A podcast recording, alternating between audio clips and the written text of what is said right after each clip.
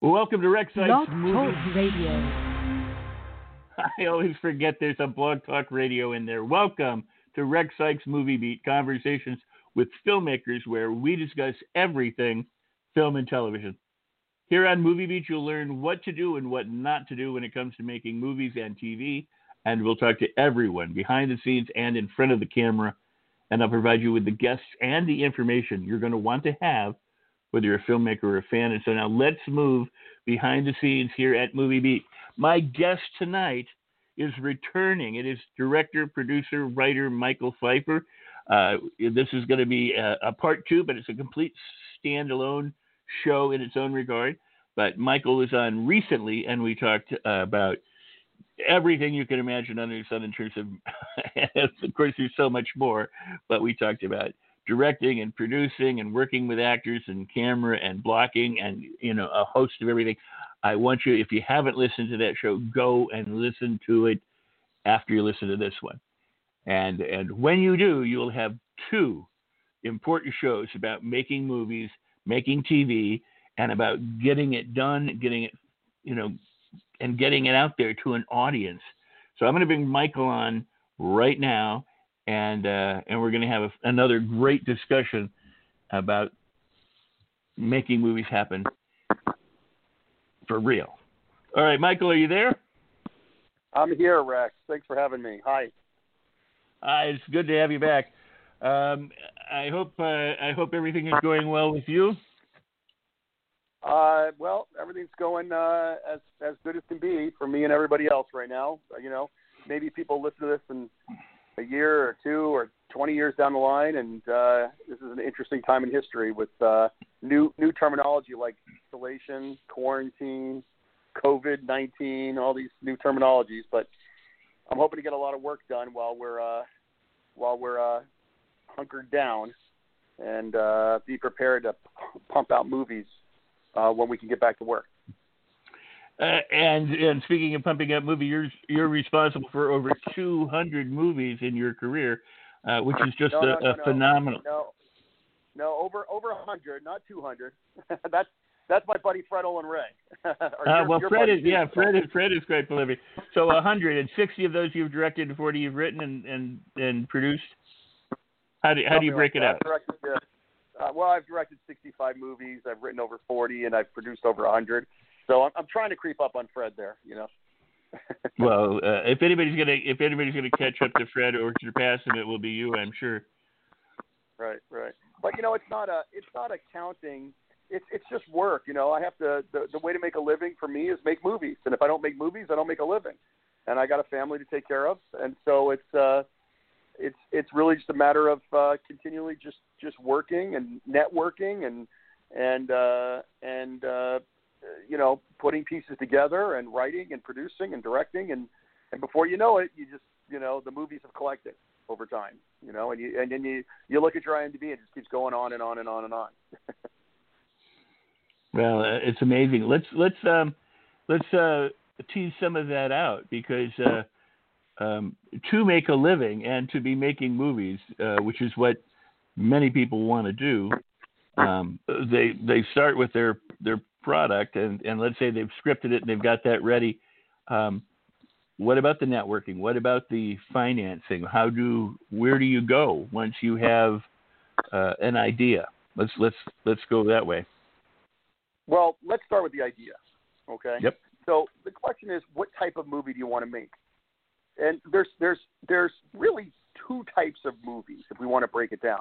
There's the commercial movie where you're looking at the marketplace and you're making a movie for a marketplace and designing it in such a way that you know that type of genre sells.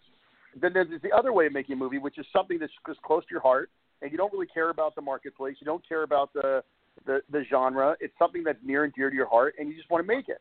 Now, it's tough to make money and it's tough to get financing for movies that you just kind of want to make and you just have a desire to. It's a lot easier to get money and make movies that are commercial, much more commercial. But it's, you know, it's a bit of an issue because we, you know, it's the film business, right? And it's a commercial And you know, you don't get to keep making movies if you don't make any money making movies. So I like to look at movies as commercial design. I'm a big fan of commercial design. And commercial design to me is, Johnny Ives, who designed all of Apple's computers for the last couple decades. You know, he's one of the greatest commercial designers of all time. You know, Mies van der Rohe was one of the great architects and furniture designers of all time. You know, one of the greatest film designers of all time is Spielberg. There's really nobody else that designed films for a market, for an audience, as well as someone like Spielberg. And so we have to, I think it's important to recognize, and I think we touched on this last night, maybe a little bit, that, you know, you take an artist like a Jackson Pollock, who just, I don't know if your listeners know Jackson Pollock, but he's the guy who painted just basically scribbles all over the canvas. And, mm-hmm. And that became very large in a time when abstract painting became large, and he probably, and I don't remember Jackson Pollock's, but I think Jackson Pollock died of a car accident, but you know, his paintings didn't make money until after he passed away. But we can't do that as filmmakers. We have to make money and make money for others and make a profit on these things. So it's imperative to design a movie for a marketplace, for an audience. So rather than making something just for yourself that only you're going to like, generally, the way to make money and get money for movies is to make something that you think masses of people like. Now, that's not to say if you make something that you like a lot and that's just for you, masses of people won't like it, but you have better odds of turning over a profit if you make something for the masses. So that comes down to the idea like we just mentioned. So generally in an independent film world, there's really three genres of movies that are nothing's a sure bet, but you have a better chance of making money, getting investors, finding financing. And those three genres really are right now, I think, and this is my humble opinion, action movies, romantic comedies, and what we call female-centric thrillers.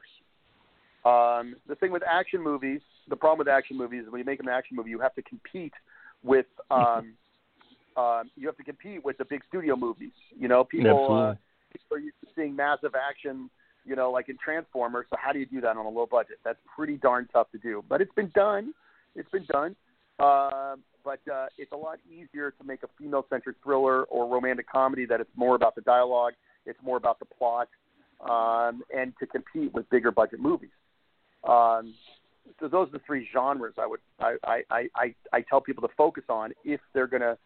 If they're wondering, well, how do I find money? How do I make movies? How do I make money with movies?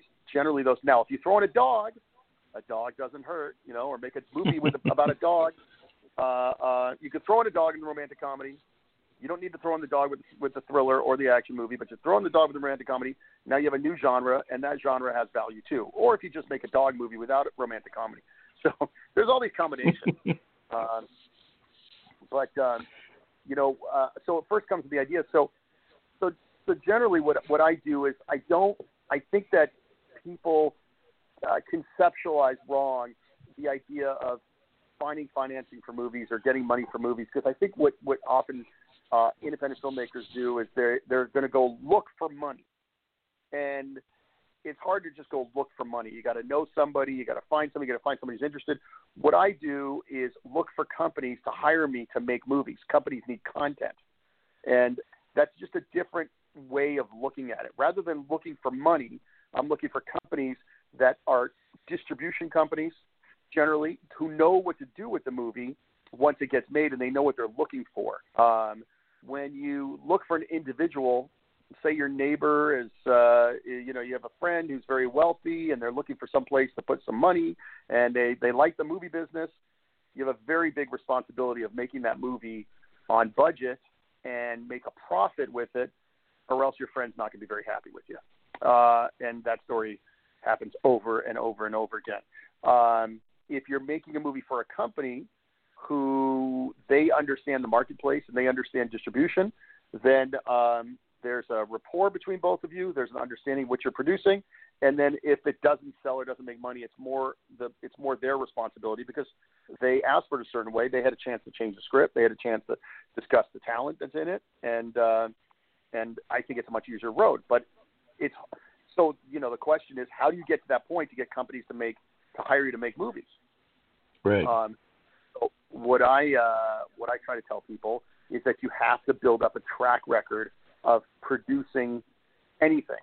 And I think we talked about this the other night too.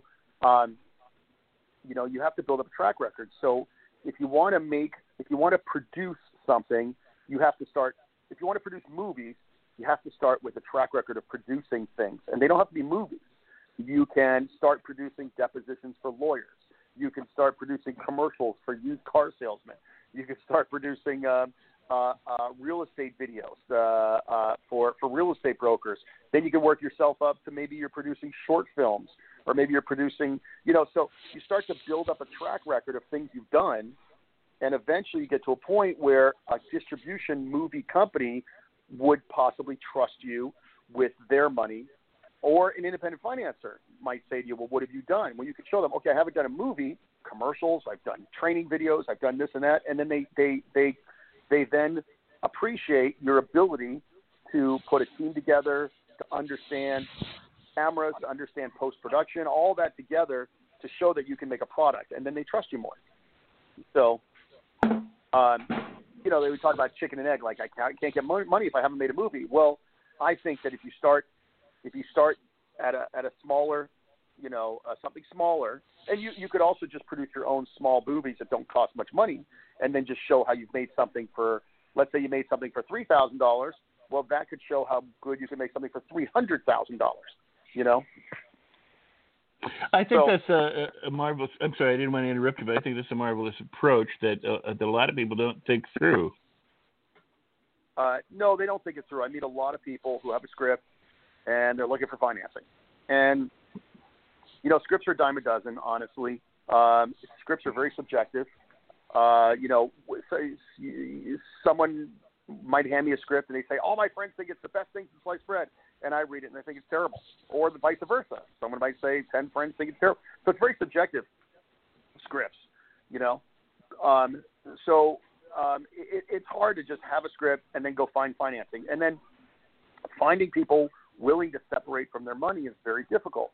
And here's a very important aspect, and I think the other day we talked about it too, is I think ethics and morality are really critical and important to making movies and developing a track record, and so that if you have a track record, somebody can call up, you know, you directed a commercial, you produced a commercial for a used car salesman. Somebody could call up that guy and say, how was my experience?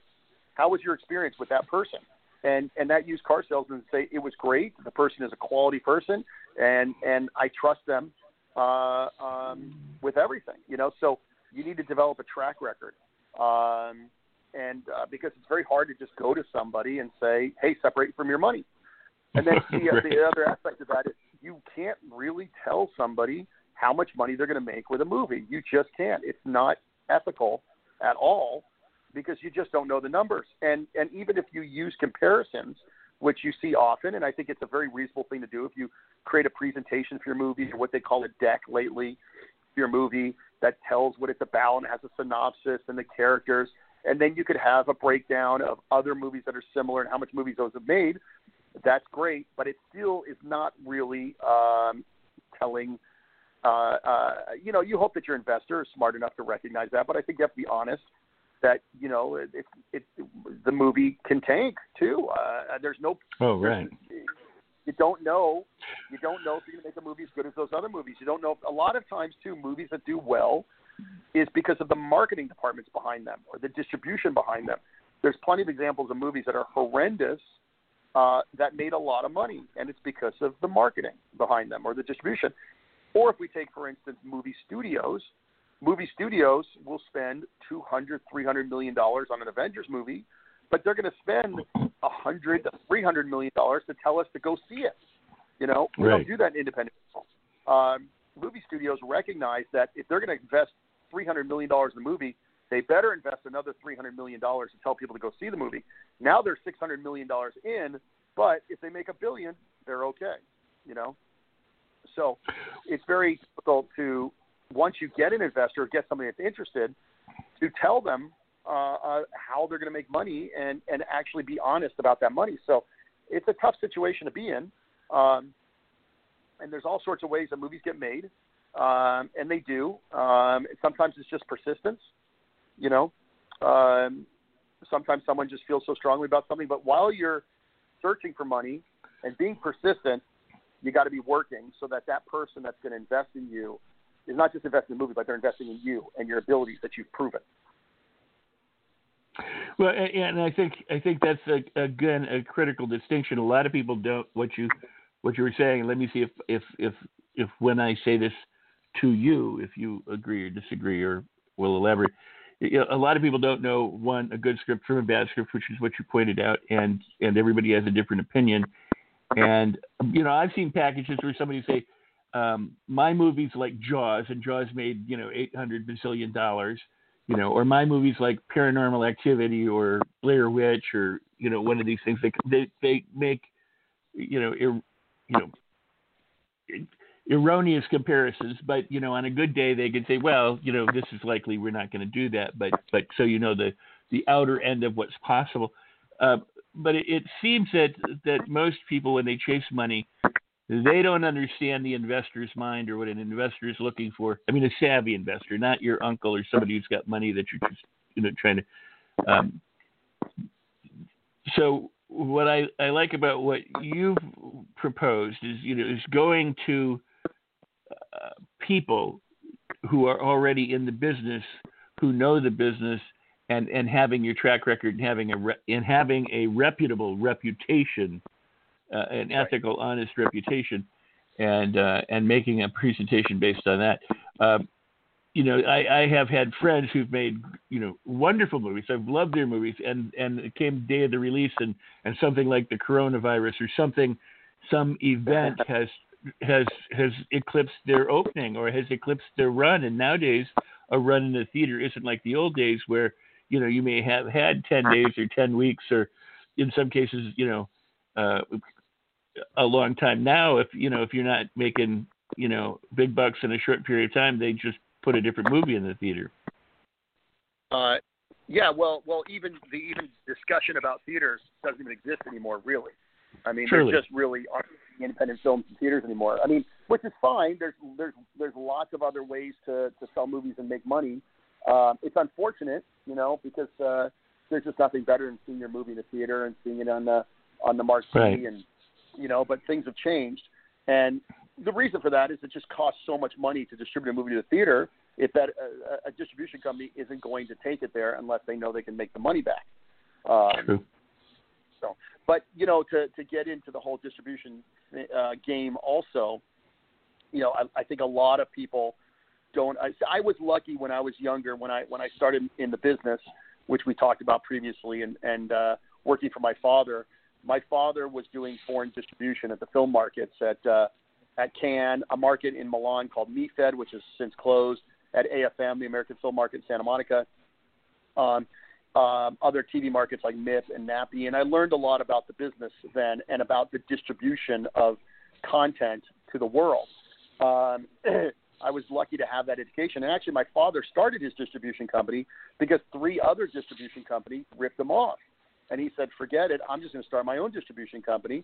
And we would literally go to the film markets with a valise, you know, a suitcase full of back then VHS tapes, a cylinder with posters in it, and we would bring with us an NTSC a TV, which, you know, just your standard American type television, to and a VCR. We would bring those to the market because it was cheaper to bring them to Italy than to rent the televisions in Italy that were, you know, Europe right.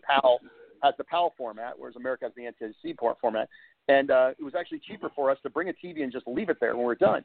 But, you know, we would bring our wares, and then I learned the business of selling movies to the foreign markets. I also learned a lot of the pitfalls of selling movies in the foreign markets. I also learned a lot of pitfalls of letting a distribution company take your movie to the foreign markets and what's involved. So it's a very disheartening, unsettling world to be in when you've made a movie and now you have a foreign distribution company taking it to the markets to sell it. It's tough. So we can start getting into that world if you want. I'm not sure if you're ready to. Well, I would love to. What I was going to say is we were going, also with the notion of the idea, the romantic comedy or the female-based centered thriller. Because a lot of people said, got to make a horror movie. It's got to be one location. Got to be cheap and down and dirty. Can you kind of break down why each of those genres, or especially like the female-centered thriller, is a wise choice? Well, so let me ask you this: what network, what channel, or what distribution medium? Who do you think is the largest buyer of independent film? And this is—I don't know if this is 100% true, but I'm pretty sure of it. Who do you think is the largest buyer of independent film? Like what channel? Let's say what cable channel or what television channel do you think is the biggest buyer of independent film? I would think it would be Lifetime or Hallmark. Okay, you answered it correctly. Although I Fred Olen Ray and my friend Richard Goodbye and I did a seminar at Beverly Hills Film Festival a few years ago, and I asked that question, and nobody can answer that question. And the answer most likely is the Lifetime channel. Okay, Lifetime has two channels, Lifetime and LMN, or Lifetime Movie Network. Now they kind of call it Lifetime Movies. And they buy hundreds of independent films. Whenever I make a Lifetime movie, people call them a Lifetime movie, and I tell people all the time, it's not a Lifetime movie. We make them on spec. We make a movie designed to sell the Lifetime channel, and then hopefully they buy it. But Lifetime channel doesn't have to buy it, so it's not a slam dunk. But if you design a movie correctly in the female-centric thriller sort of genre, there's a good chance you could sell it to the Lifetime channel or Lifetime movies. But everything has to have the right feel and look. If you want to do that, I suggest you watch those movies in that channel over and over and over again. You understand what the filmmaker's doing. It might be upsetting because you can't really, you might think that you're the next coming of Fellini or David Lynch, and now you're making a Lifetime movie, which has just a different feeling. It's a different type of movie. It's more of a controlled movie. It's got the plots and the beat are very specific as to what they need to be. And but it's filmmaking, and actually you should take pride. I always say this, Rex, by the way. I like to use an analogy with movies is that if I went to – when I was a kid, I loved drawing cars, and I was thinking about going to car design school. And as you know, I went to architecture school. But if I went to Pasadena Center, which is one of the best car design schools, and I graduated, I would want to design Ferraris. Say I got a job designing Hondas. Well, I'm going to make the best damn Honda I can. And, if you look at a Honda – my son has a beautiful Honda Accord 4-door. That car is really close to competing with an Audi for half the price or a third of the price, So, take pride in making a product that is almost as good as something that's actually with movies. We can make things for $500,000 that can be just as good as something that's 10 times, 100 times the price, So when I'm talking about Lifetime movies, what we're trying to do with Lifetime movies, we're trying to make something look very glossy and very theatrical for a low price, and then make sure we focus on what the genre is, and what type of movie the audience is expecting to watch, and if you watch that channel over and over again, you'll get the gist of what they're expecting to watch. Now Hallmark buys independent films, but they make a lot more of their own product too. So I think Lifetime probably buys more than Hallmark, but a Hallmark movie is also a different animal, and you can watch that and get a sense of what a Hallmark movie is, and what the storylines are. And I highly suggest anybody to set out and try to make a Hallmark style movie that's a glossy, attractive, it's a movie that's just got all those standard Hallmark bells and whistles that Hallmark's looking for. And if you can't sell the Hallmark, you might be able to sell it to the Ion channel. You might even sell it to the Lifetime channel. If you add a little Christmas in it, you have a little more options around Christmas time. If you add a dog in it, so we're talking about designing a product because I want people to make movies and make money. If you take, for example, the movie Tully starring Charlize Theron, if you or I made that movie starring you or I, or, starring, your sister, as Tully. Right. It's not going to go anywhere. Nobody's going to buy it. Nobody's going to watch it, and it's going to lose money. And maybe it will, you know, but the odds are very, very low. But if Charlize Theron wants to star in it, boom, it's a theatrical release.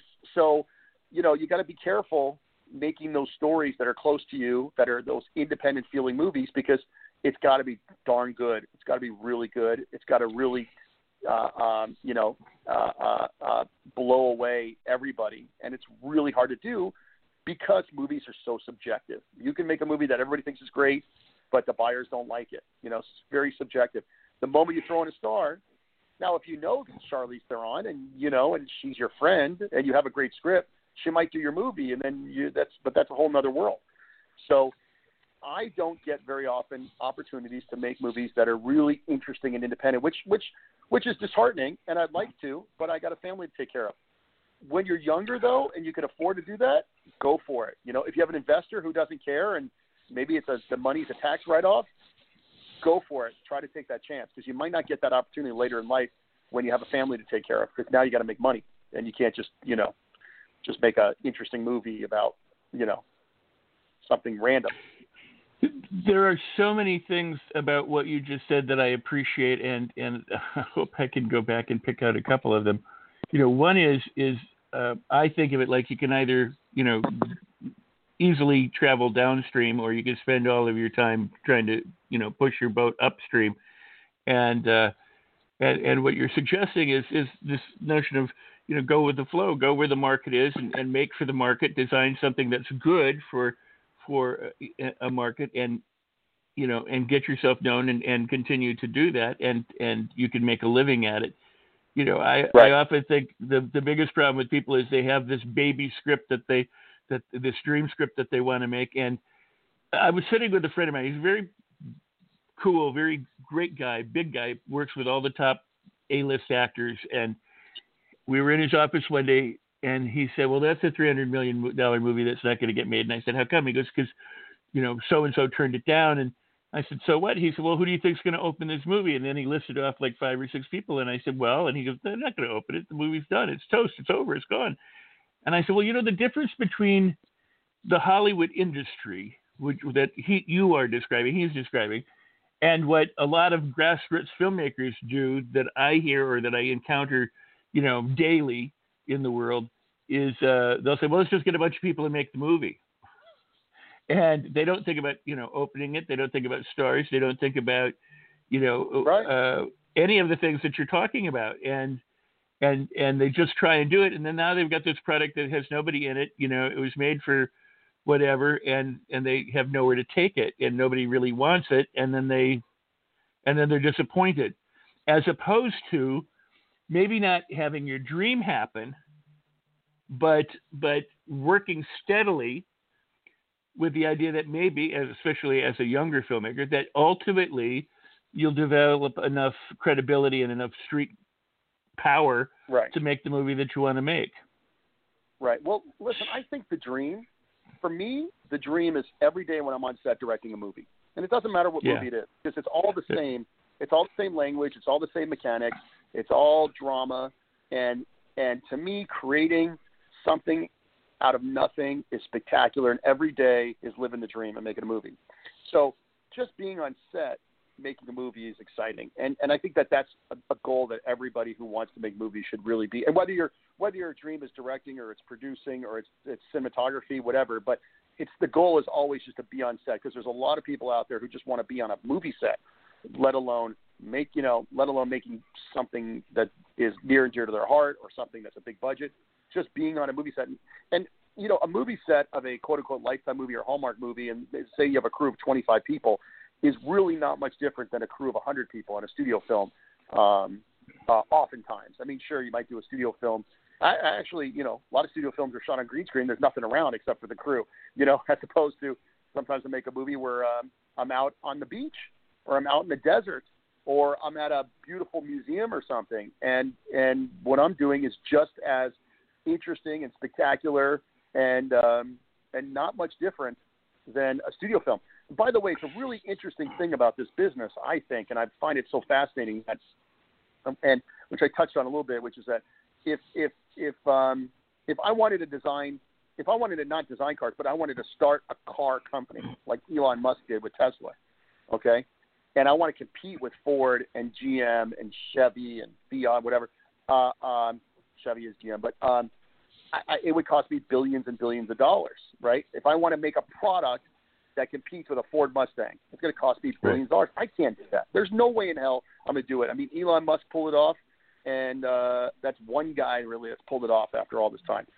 But you can make a movie that can compete with the big boys for a very low price, and you can even make a movie. I mean, if you look at Steven Soderbergh, he made Unsane and High Flying Bird on an iPhone and released them theatrically, and people chose to go to his movies rather than an Avengers film or rather than a Halle Berry movie or something. And that's pretty darn cool about what we do, you know, because at the end of the day, to me, the most important shot in a movie is a close-up, and it's all about the eyes. And you could have the fanciest $500,000 Panavision or Arri Alexa, whatever it might be, and the best lens and an ingenue 10-to-1, whatever, shooting that close-up.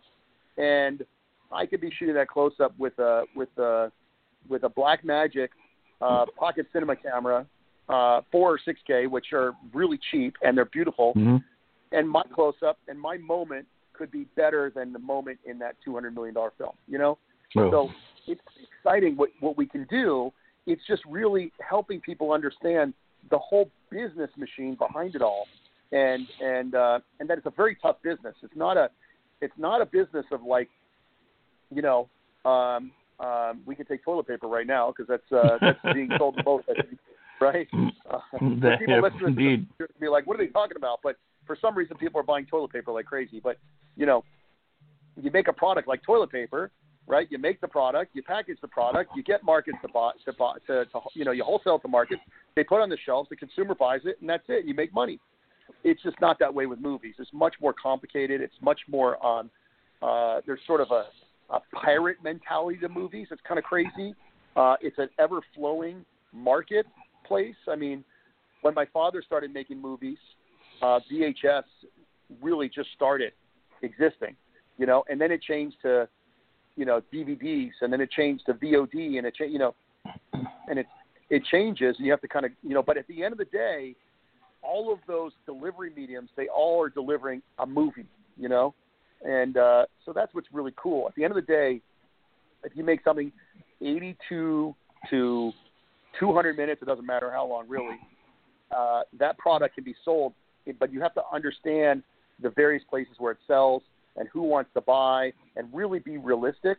It's to really be realistic about movies and what sells, And I know to some people it might be a bummer that that Hallmark movies are going to make, or romantic comedy with the dog is going to make more money than their really personal journey into self-awareness and drugs or something. And it's really a bummer, but that's just the way it is, right? So we have to be honest. How it is. I don't know what we went on there. What I appreciate about you and what you're sharing is one, like I told you, being on set with you, you're inspiring and motivational. You're easy to get along with. You lead from a good example place of how to create, cooperation and harmony, and you work well with the people then. And on top of it, what I appreciate about what you've said tonight is you said a moment ago, and I forgot the quote right, the dream for me is being on a set every day, and directing a movie. I think sometimes what happens when I was a young guy, I wanted to act. I mean, that's all I ever wanted to do. I wanted to act. And I got hired for a TV movie to do props and some other things and whatever.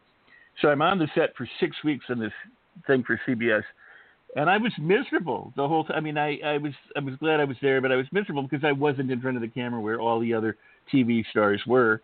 And I remember having a conversation with the hairdresser and the makeup artist was a married couple, and I said, yeah, I want to act in this and the other.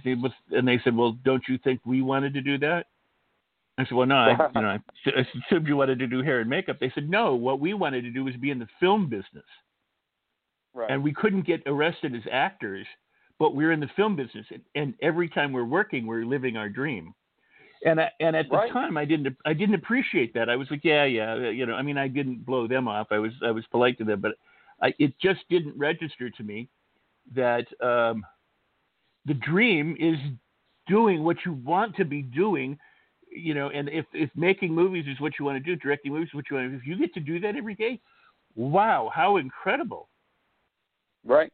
And but the thing about movies though too is anybody can do it every day. You actually don't need.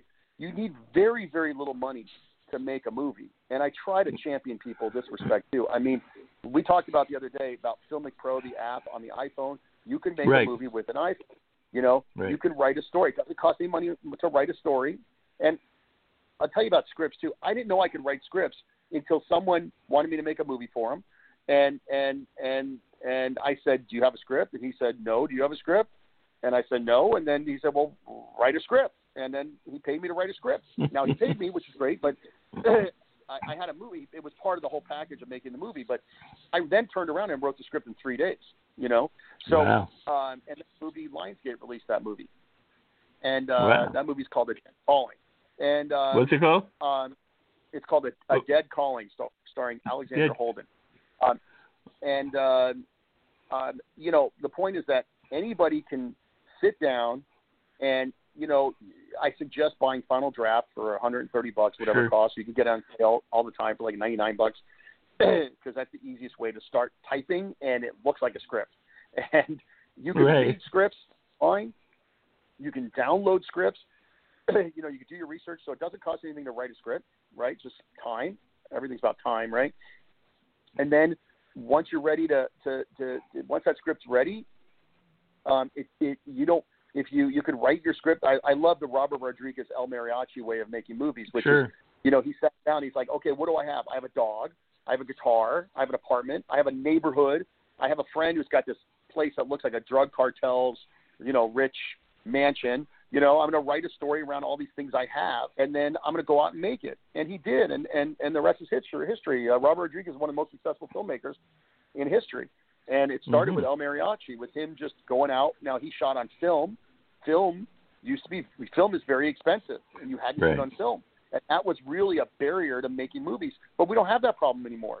I mean, I could buy a 10-terabyte hard drive now for $189. In 1998, I bought a 9-gigabyte hard drive for $2,600. Exactly. And it weighed about 25 pounds, you know?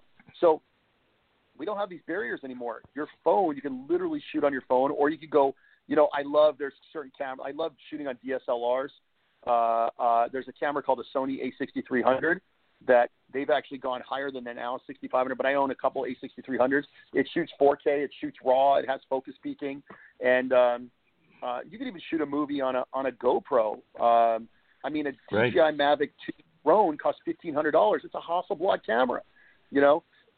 So there's no barrier to entry. It's really just creativity and time. Now, are you going to make money with that first movie you make? Well, you know, that's another question. But you have to see it as making money eventually, where you make that movie, you make it good, you make it watchable, it's got some nice quality to it, and that's going to be your calling card for your next project you do, which could be a movie or a commercial or, like I said, even filming a lawyer's deposition or something, you know, and the cool thing about making movies, there's no barrier to it. You could be literally making movies every single day. We have the tools, and they're cheap. They're cheap. We all are walking around with a movie camera in our pockets. I mean, with Filmic Pro, you could shoot 4K. You could control the f-stop. You could control the focus. You could rack focus with Filmic Pro on your iPhone. It's amazing, you know, and it's broadcastable. So you can literally shoot something on your iPhone. If you buy a Blackmagic camera, it comes with DaVinci Resolve, which has right. the color correction tools that the highest end studios use, so you can color correct your iPhone footage. And I promise you, my mother and your mother wouldn't know the difference whether it's shot on an Arri Alexa or an iPhone. True, and it'll pass QC also. If you just have to be careful with what you shoot and how and whatever, but QC means quality check. You always have to pass QC on movies. That's a big thing with delivery of movies in foreign markets and distribution is your movie has to pass QC. So you have to do a relatively proper post-production on it. so that your movie has proper quality and they can broadcast it. But you can shoot on an iPhone and finish it up properly, and it's broadcastable and sellable. Well, this is all very exciting. I don't want to shift topics too much because I like where we're headed. But let's talk a little bit about deliverables and what needs to be what your picture has to have in order to get released. Okay. Well, let's start with post-production. Okay. So post-production is really quite simple. People, it gets made complex by people don't know what they're doing or don't want to take the time to learn just the basics. The basics are you shoot your movie, you edit it. Once you edit your movie and you're happy, you lock your cut, right? That lock cut then goes to your composer, your sound designer, and your host house, or you can do it yourself, but color correction, right? But so what's important with delivery of a movie, it's important to have a good composer, and composers make money on the back end, actually. So this is an interesting thing. There's a lot of people out there who want to compose music. There's a lot of Berkeley School of Music graduates who want to compose music, and they really want these jobs, and they'll do a great job. I promise you. It's so many talented composers out there. It's amazing. My composer is Brandon Jarrett. He's composed 40-something movies for me, and he's a genius, and he's one of the best guys in the world. And the first movie he did for me, he did one movie. He hadn't composed any movies for me. He did one. I was like, wow. And I've had other composers before Brandon. I've never gone wrong with a composer. And by the way, if a composer doesn't do the job, you can go to another composer and pull it. But composers make money on the backside with ASCAP and BMI. So it's not going to cost you a lot to have somebody compose music, but I highly suggest having a composer because movies and music are synonymous. They go together. And when you edit your movie, your editor should be editing with the top quality music because you can use that as temp. Anyways, that's a whole other conversation if you ever want to have a conversation about post-production. But that's music. Then sound design, it's really critical. Again, you can do your own sound design in DaVinci Resolve or in Pro Tools. You can have a friend, but sound design is really critical, and that's where one of the major hookups is with delivery because in sound, we have to deliver a separate M&E, and that stands for music and effects track. And the distributors are looking for, since you're competing with bigger budget movies, they really don't care that your movie costs $3,000. They still want the sound and the separate M&E and all of those stems and everything that goes with sound. They still want it to be of a quality that's similar to those big budget movies. But it's very doable because DaVinci Resolve that has sound, Pro Tools, there's different programs people use are still affordable. But a separate M&E means, what that means is, and it's a very easy concept to understand, but a lot of people don't know what it is because they just hear it. But so let's say somebody in a movie is at a door and they're yelling out, you know, and they're knocking, hello, is anybody home? And they're knocking on the door, right? You need to provide for the distributor the knocking sound with the dialogue and the knocking sound without the dialogue, because when you sell it to France, they're going to want to stick in the French, and they need the knocking without any dialogue on top. They're going to lay in their French. So they want a separate music and effects track. They need the music separate. They need the effects separate. But distributors are really specific about effects. So, for instance, I'll give you an example. I did a movie where a woman was crying, and she had a Kleenex in her hand, and she was rubbing the Kleenex in her fingers. And you or I could never hear that Kleenex, right?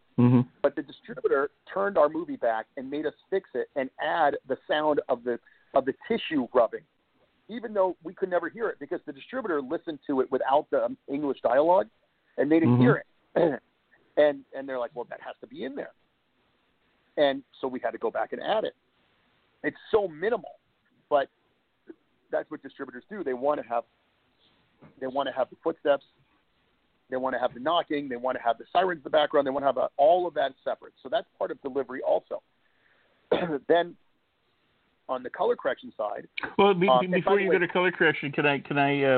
I wanted to say something about the sound design because a lot of my good friends are sound designers and/or recorders, on set recording, and mixers. And I've always been a huge proponent for good quality sound on a project, because so often if you go to a film festival, you go to screenings, and somebody's made a low-budget movie, the sound is not quality. You know, it sounds tinny, it sounds hollow, it sounds shallow. It sounds shallow. It's a dead giveaway for low-budget movies if the sound is bad.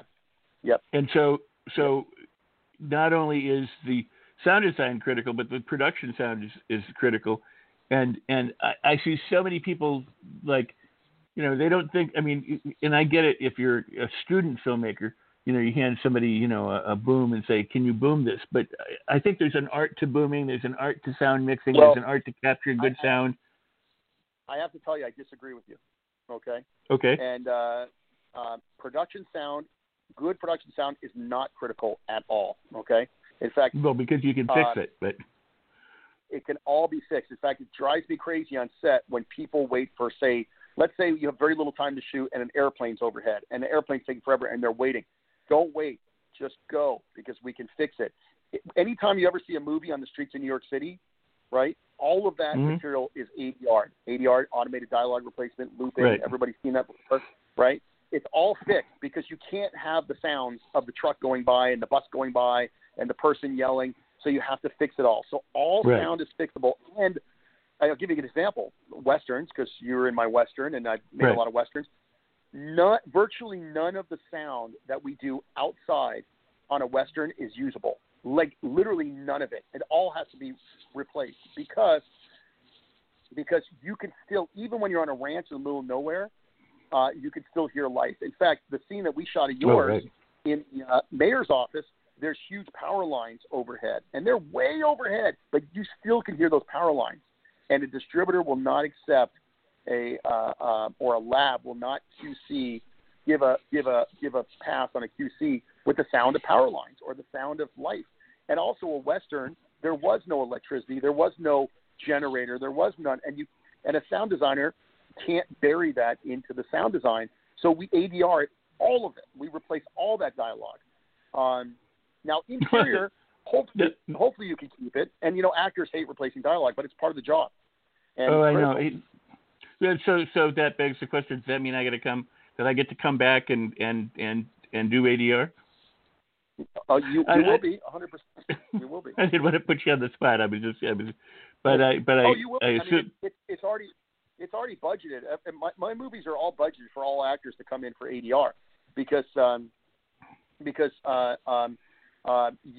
can't. So what you should do, always endeavor to get the best sound, best production sound on set. And but at the end of the day, if you have good guide track, that's okay. But time is money. Don't wait when you're shooting. Don't wait for perfect sound. Or like, let's say you're shooting at someone's house. Don't pull the refrigerator and destroy the person's food in their house because you want pristine sound, because you're just going to probably fix the sound anyways. By the way, if you do pull the refrigerator, a good trick for a sound mixer is put your keys in the refrigerator so you don't forget that you turned off the refrigerator. You destroyed every food. That is a great tip. It happens all the time. And, you know, you rent a restaurant, or let's say a restaurant gives, you know, let's say they rent you the restaurant for $500, and then you destroyed their food in the refrigerator. So now they're mad and they want $2,000 from you because you destroyed their food. So a good tip is put your keys in the fridge. So when you're going to go to leave, you're like, where's my keys? And then you go back to the fridge, and there it is. You turn it back on. There you go. That's great. My good friend, Stacey Hill, who's a top sound mixer in the business, does that. So go ahead, Rex. Well, I was going to say, I mean, you know, my first point was on-set production, which you've given a great lesson to. The other was the don't script on the sound design. I was at a friend of mine's studio, and I said we were watching it was a John Voight movie that he was working on at the time, and a bunch of people, and I said, how long have you been working on this? He said, months and months and months, and this was 5 or 6 years ago. Anyway, my point is that most of what sound designers do is they put in sounds that you don't realize you hear, but that are ambient to an environment in film that are important. Otherwise, it does sound hollow. You know, too many of the low budget movies just have the sound of the dialogue, and they don't think, well, in real life, what was going on when these people were talking. And to be able to design sound and to make a, you know, because sound leads us so much. I mean, it's like what you're saying about music. Music in a movie is you when I was a kid, and scores of people have done this, but, you know, I would put circus music onto a horror film or put horror music onto a funny movie, and it would change, you know, the, you know, how you view the picture. Yes, yeah. But the same is true of the difference between full sound that you would get in a big movie and low budget sound that somebody goes in and records something inside a room, and it sounds like they're recording something inside a room. Yeah, I mean, it's critical to have good sound, and I guess one aspect of that too is that we all know what good sound should sound like, and we all know it doesn't sound right. So part of a sound designer's job isn't just being creative with the sounds, but it's bringing realism so that it doesn't actually put a red flag up for you. That's actually, I actually find that harder. It's actually, I think, easier for a sound designer when a scene is like, let's say it's a fight in a crowd, and the crowd's yelling, and then you have the punches and everything. Actually, I think not as hard, because you can bury a lot of noises and things, and you know. But when you have to design a sound, a scene with sound where it's quiet and it's reflective, and maybe it's on the street, but you don't really want to hear the street, but you want to hear that, but there's, like you said, the ambience that gets really difficult.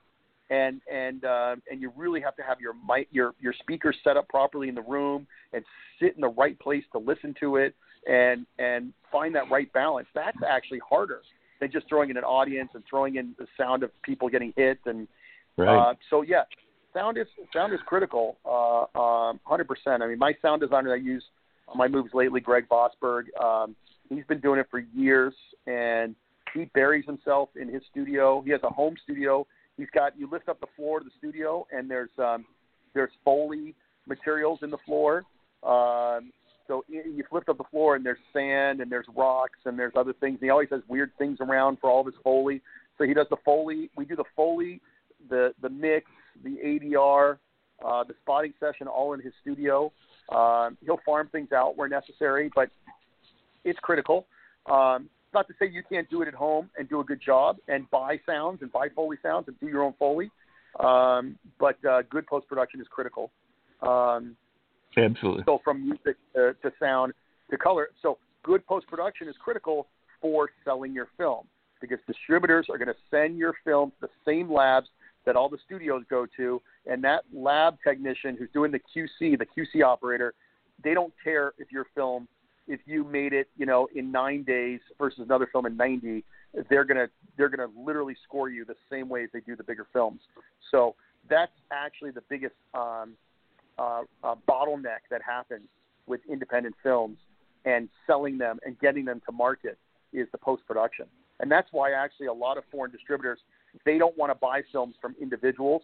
They go to trusted distributors. Because they know they're going to deal with all of the headache of QC. They don't want to deal with it, so they let the distributor deal with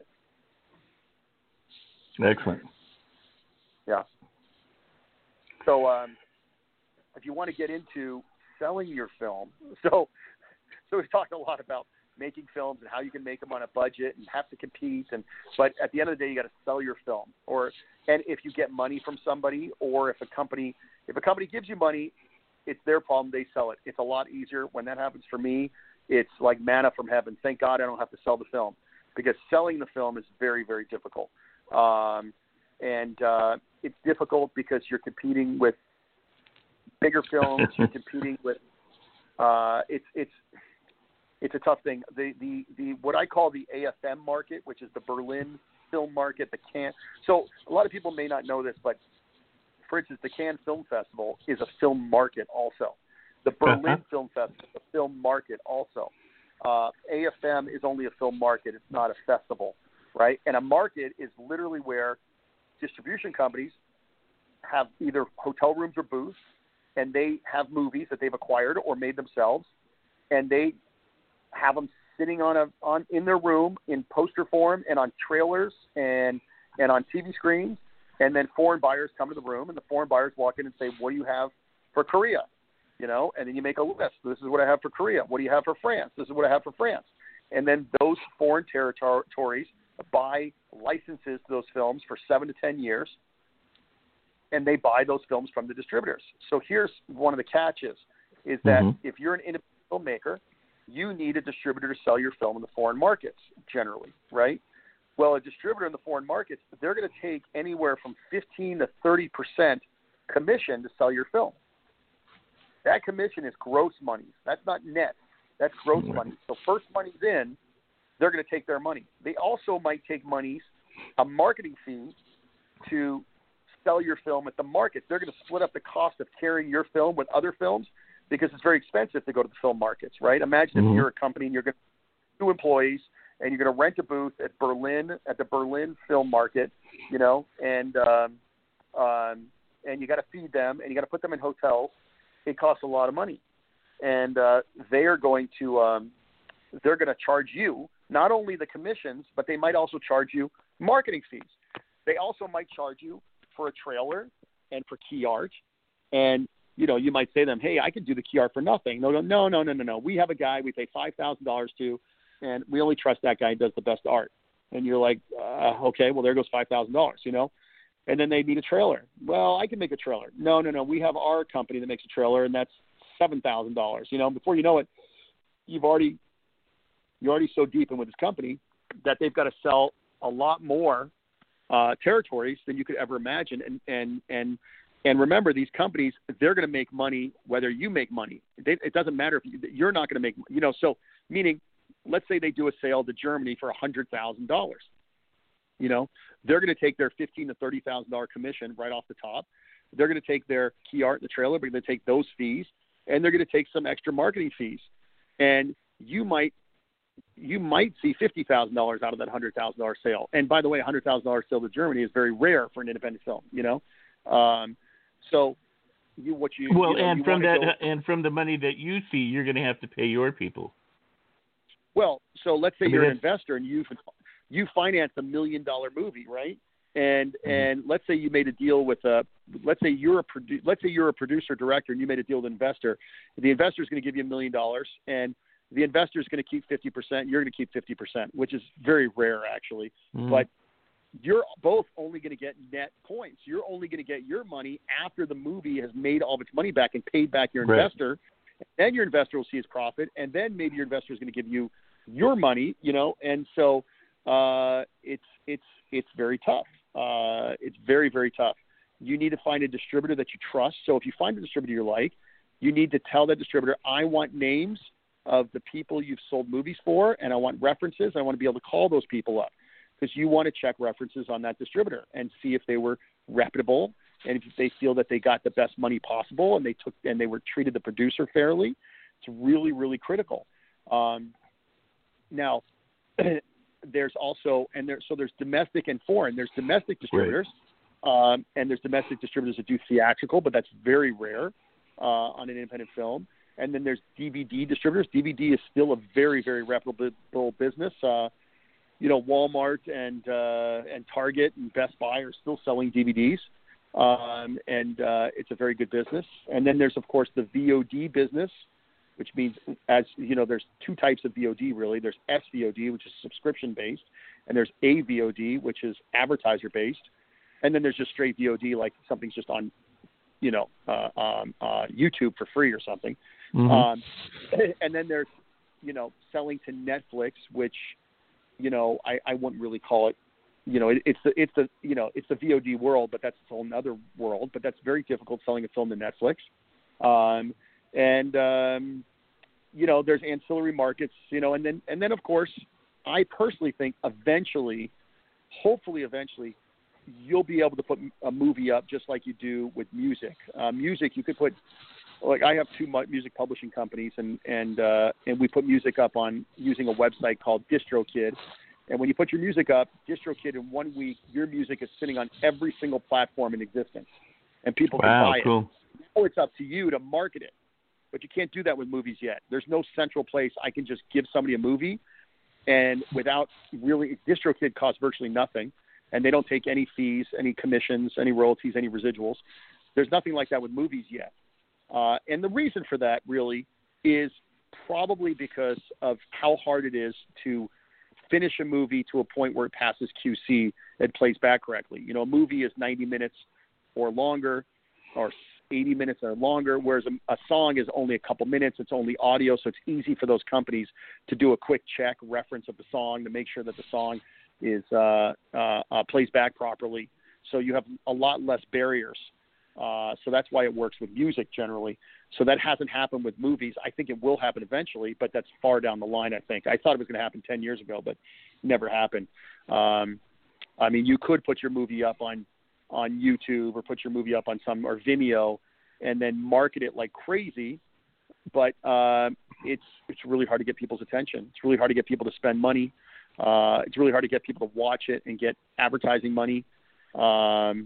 It's a better plan generally to have a foreign distributor take a movie and have them sell it to their licensed buyers in all the territories, and then find someone domestically to take the movie.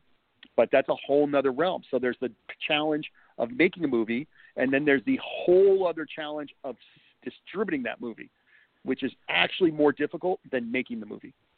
And in some ways, I was going to say, and in some ways, even more important than producing the movie. I mean, obviously, if you don't have a product, you can't distribute it. But if you want your product to make money, you have to take it to market. You have to take the market, but you know, the market, I mean, we can take, my Western Soldier's Heart, as an example. Westerns don't sell in the foreign markets. The foreign distributors don't want a Western. I'm depending entirely on the domestic market to make money on that movie. The moment a foreign buyer sees a cowboy hat, they don't want the movie. I don't know why that is. I don't particularly believe it, but the foreign buyers are the ones that control it. I don't think they really trust their audience. They think their audience would not be interested in a Western, but I think they would be. And I think studio films do sell in the marketplace, in foreign markets, but the smaller distributors don't think so. And so that's why when people ask me about making Westerns, they have to be really, really careful what they do and how much money they spend on it, because the only market for Westerns really is the DVD market.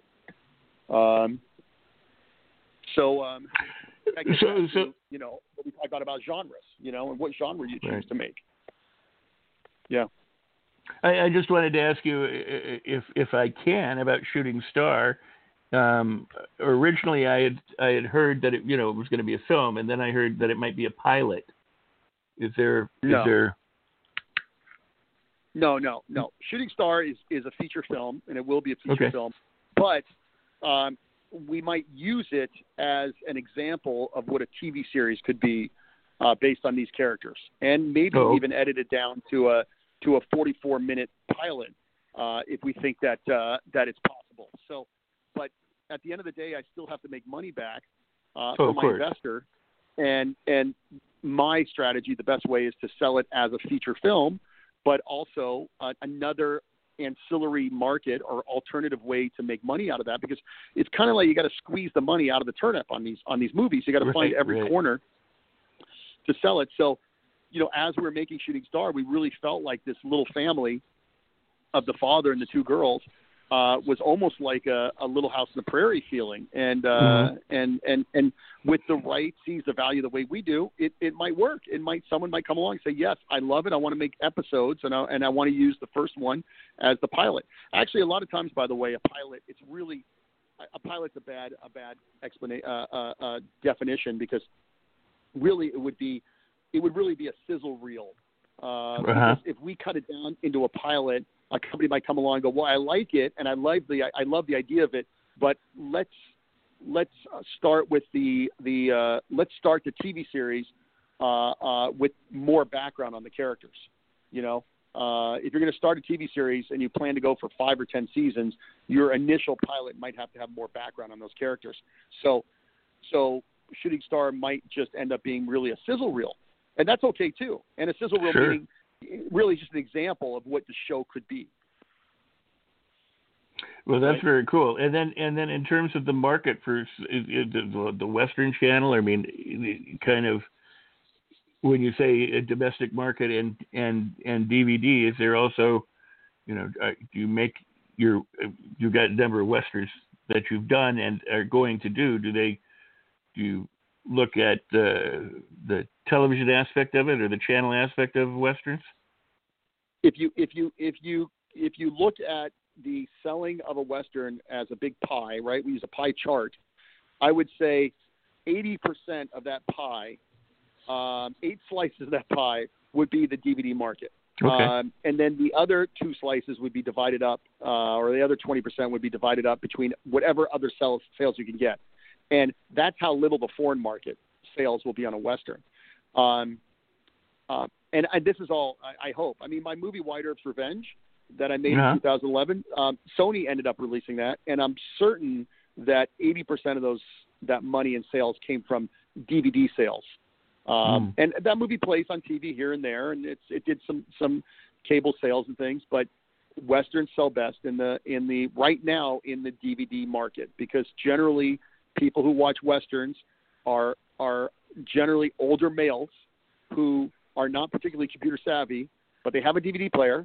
Or what happens is you know, for instance, Soldier's Heart, which is going to be called The Soldier's Revenge on DVD, is coming out at Father's Day, which I thought was a brilliant move by my distributor, because I will bet of the for every 100 Soldier's Revenges that sell in the DVD market, I would say 8 out of or out of, let's say out of 100, let's say I would say 80 out of 100 don't even come out of the packaging. You know, they'll be Father's Day gifts, you know, and they'll sit on someone's television, you know, and that's okay. That's okay as long as it sells. But it's just the nature of DVD. You know, people buy DVDs as gifts. They buy it as a thought, they whatever. But the time it takes for someone to open a DVD and put it in the DVD player and watch it, mostly someone who's older, it's hard to get them to do that, you know. So the excitement and idea of watching a Western is there, but the act of actually buying the Western or getting it as a gift and actually going through with putting it on the TV, you know how hard it is to change your TV over to DVD, you know oh my God, you know, control. Yeah, you got to change the input, you got to change the HDMI cable, you know. You can't do it without a 13-year-old boy or girl. You know, right, exactly. You know, maybe a 7-year-old. Go ahead. Right.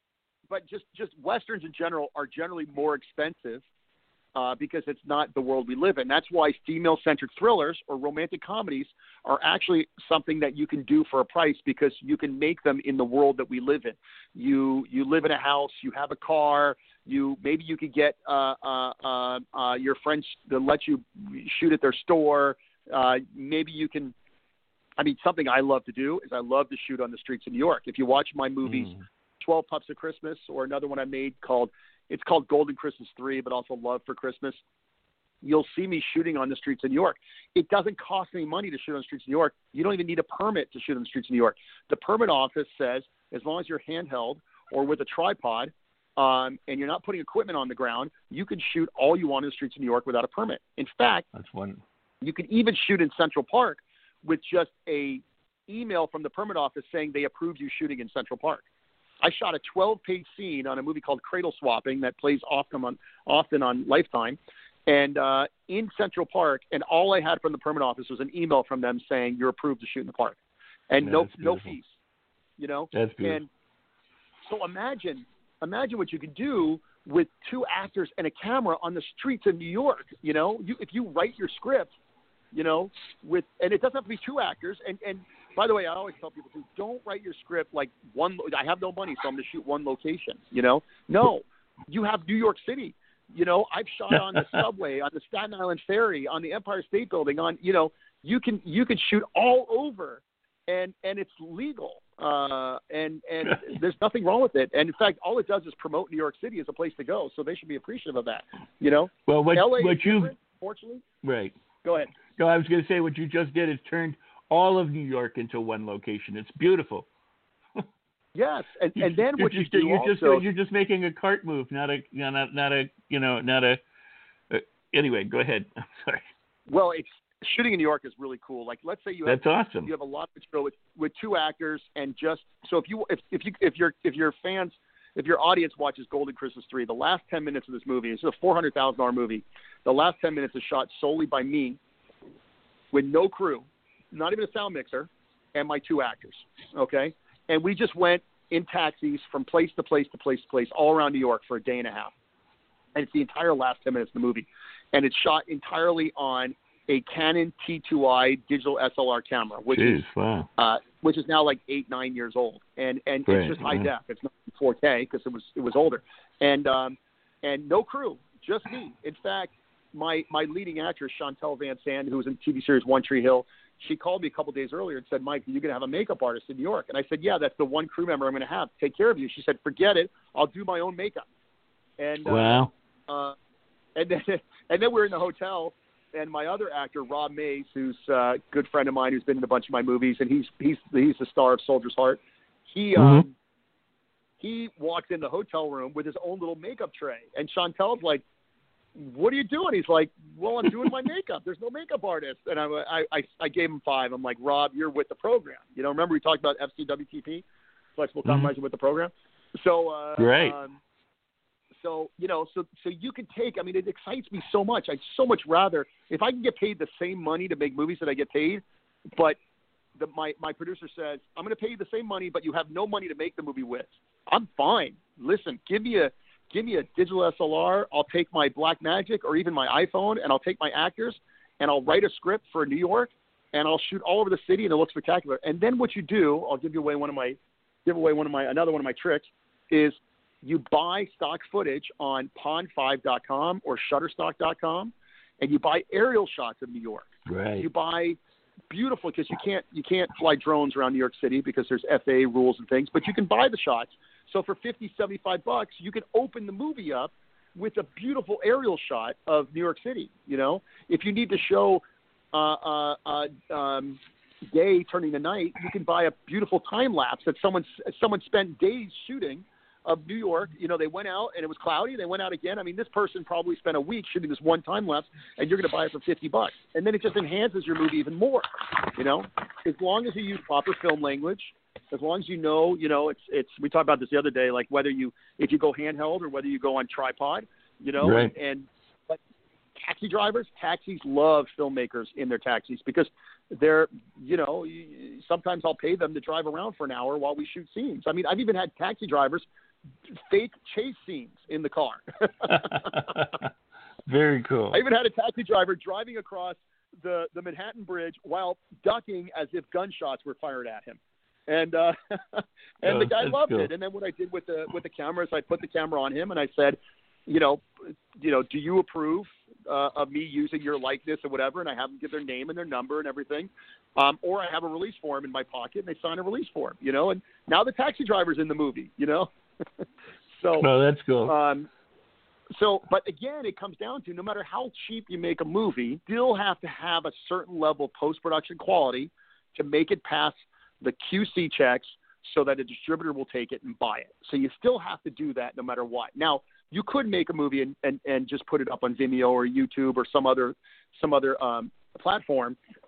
And then you don't have to deal with any of that stuff, but it's harder to make money. It's harder to sell. Who's to say you could make something that becomes viral and people go crazy for. You know, you could also take your 2-hour movie and cut it up in 10-minute segments and put up on YouTube and just build up like every week you put it up and then you get people excited by it. And then by the end of the segments, you then have the entire movie in one sitting, or then you sell it on DVD, you know? So there's all sorts of things you can do, but there's certain pitfalls, you know, that we talked about, you know, what genres to make. Being honest with your investor, whether you find an investor for a movie or whether you get a distributor to finance your movie or whether you finance it yourself, making sure your post-production is good, how you sell it in the foreign markets domestically. Don't even think about theatrical these days. It's very, very difficult, although you could pay for your own theatrical. You know, I know people who've done that before. They'll literally pay for a 25-theater theatrical and There's a movie that's very interesting that my friend Kevin Sizemore is one of the stars of. It's called Mine 9. And it was made by a gentleman who his whole family were miners in West Virginia. And it's a really, really good film. They did a really good job. I was really impressed by it. And they brought it out theatrically in very specific, strategically oriented theaters and made money. So, for instance, he played it in West Virginia in his hometown. And, of course, it sold out for like a week or two straight or whatever. I don't know the numbers or statistics, you know. So, you know, you could actually take your movie theatrically if it's got like a hometown feel, if it's got something specific and very and pinpoint and pick, and you could pay a film, a theater to actually you pay them to let your movie sit there in the theater for a week and then split profits with them. Or let's say maybe they keep the profits for a week, but if it does well, they'll let you have it for a week for free. I mean, there's lots of things you can do. It takes a lot of work, though. If you add up how much work it takes you, you might actually still be in the red, but yeah. Wow, very cool. Well, Michael, I'm gonna take a break right now. I really appreciate this and enjoying this, but I'm gonna take a short like station identification break, and then we'll come right back. Okay. Sure. All right. Thank you. You're listening to Rex Sikes Movie Beat, and the official web address where there's over 500 hours of these kind of conversations with professional filmmakers sharing their expertise with you is at rexsikes.com. That's my name. It's rexsikes.com. And you can go there. This particular one, it will not be archived there. This is archived. This is on Blog Talk. So there's two places that you can listen and are on Apple iTunes. You can find this anywhere and everywhere. But for now, the archived site is rexsikes.com. And these are being made available on blogtalkradio.com and iTunes, Apple iTunes. All right. You're listening to my guest, Michael Feifer. This is part two of discussions that we've had on making working as a director, producer, and getting your movies made. And I'm having a great time, and I'm enjoying this. I also want to encourage you to know that my website is called IDEA. It's a dash symbol or hyphen seminars.com. IDEA dash or the hyphen symbol seminars, SEMINARS.com. You can go there. I steer you at this moment to that site because that's an online learning site. Now, it's not about filmmaking, but it's about career, and it is about being able to have the right attitude in order to succeed in whatever field you're in. But as a filmmaker, as an actor, director, producer, you're going to absolutely want to go there and check out the offerings, because it is the kind of thing that we talk about when we discuss attitude and leadership and the ability to communicate. And with that, I'm going to return to my guest, Michael Feifer. And Michael, is there anything at this moment that you want to steer people to, let them know either what's coming up or a website or anything that you want to share? Yeah. Well, definitely June 16th is the release of A Soldier's Revenge, which stars Rob May, Neil Bledsoe, Annalyn McCord, Jake Busey, James Russo, Jay Pickett, Peter Sciarocco, who's going to be on your show, Michael Welch from the Twilight movies, and Val Kilmer. And it's a star-studded affair, and I know I left some people out, but it's an epic 2-hour and 20-minute Western that I'm really proud of, and it's being distributed on DVD and VOD June 16th, so it's a good Father's Day present, just like we talked about, and that's what we're releasing it for, is Father's Day, mainly.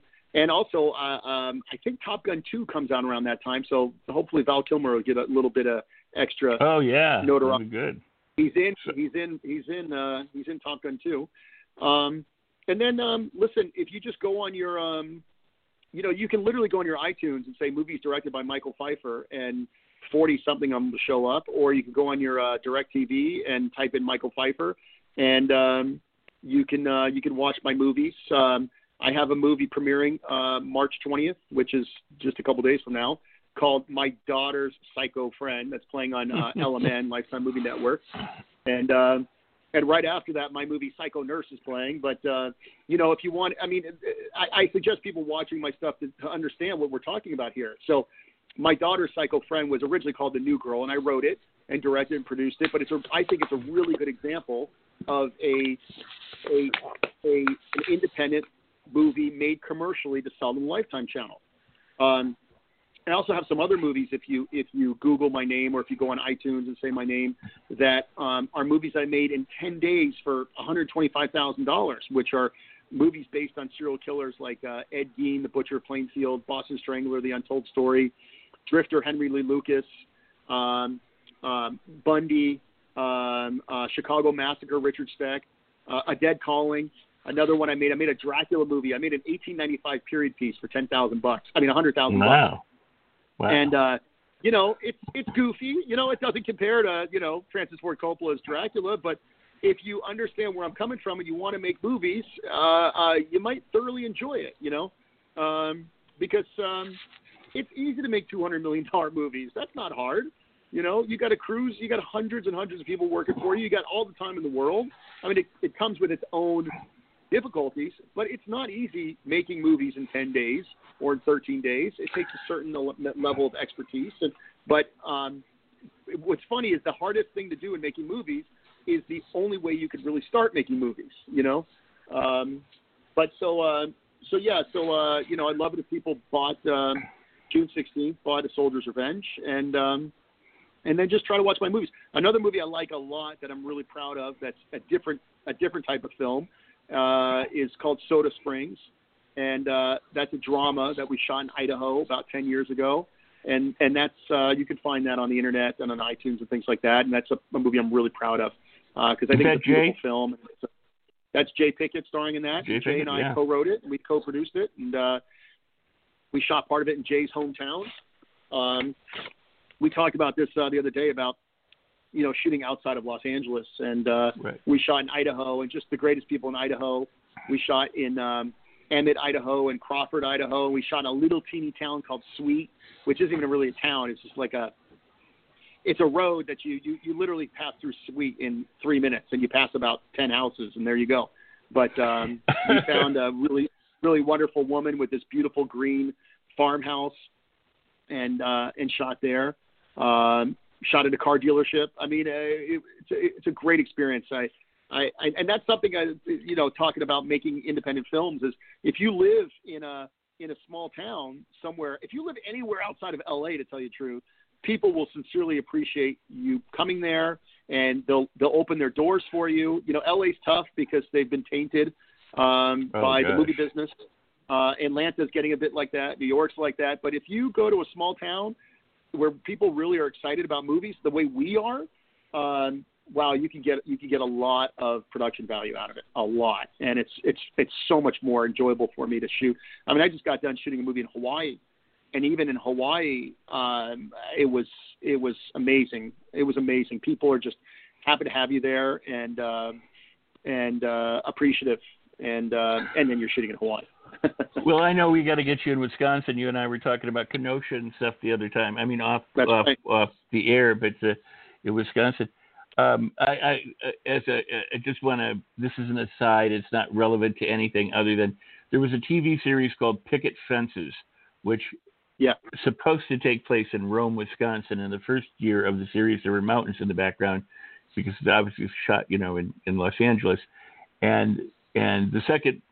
You know, subsequent years, there were no mountains. They realized that there aren't mountains in Wisconsin. But Rome, Wisconsin, the real Rome, Wisconsin, is an intersection. Right. I mean, there's nothing there.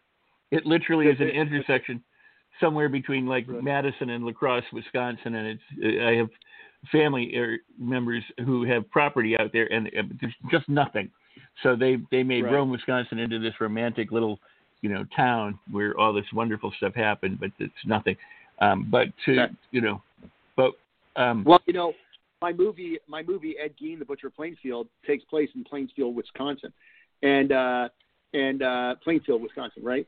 And, I get so much crap on like people. So what happens is, you know, people write reviews or they make their comments on wherever on the internet. And, they ripped me for one for the fact that there's hills and there's no hills there, you know, because we shot I'm sorry, but 99% of the audience really doesn't care whether there's hills or not. But if I went on a bigger budget, we and match it. No. They also give me crap about Kane Hodder being the star of it because Kane Hodder looks nothing like Ed Gein. Kane Hodder was huge, right. But you know what happened was my executive producer says, I want to make a serial killer movie about Ed Gein, and I want Kane Hodder to star in it. So I'm not going to go, no, he doesn't match. I'm going to go get Kane Hodder, and we're going to do the best job we did. And Kane Hodder, I don't know if you know who Kane Hodder is, but Kane Hodder is Jason from Friday the 13th movies, and he's a great guy. And I'm actually in his autobiography as the first person to give him real acting role, which is Ed Gein. And oh, how cool! And I'm in his movie too. There's a documentary made on him recently.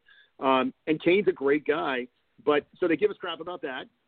And then the third thing is, you know, people will comment on a $100,000 movie and compare it to a $100 million movie, you know? Of course. This movie's not as good as so-and-so. Like, well, that's what we talked about.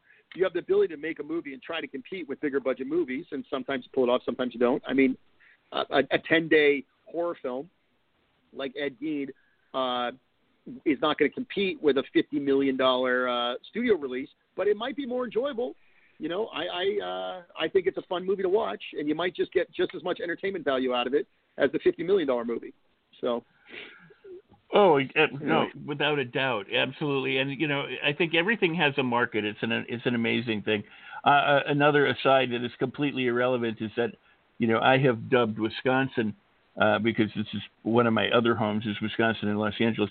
But as the horror capital of the world because of Ed Gein and because of Jeffrey Dahmer and because Block wrote Psycho in Waiwega, Wisconsin, which was based on Ed Gein. So what the world doesn't realize is that Wisconsin, plus we have a long-standing history of cannibalism.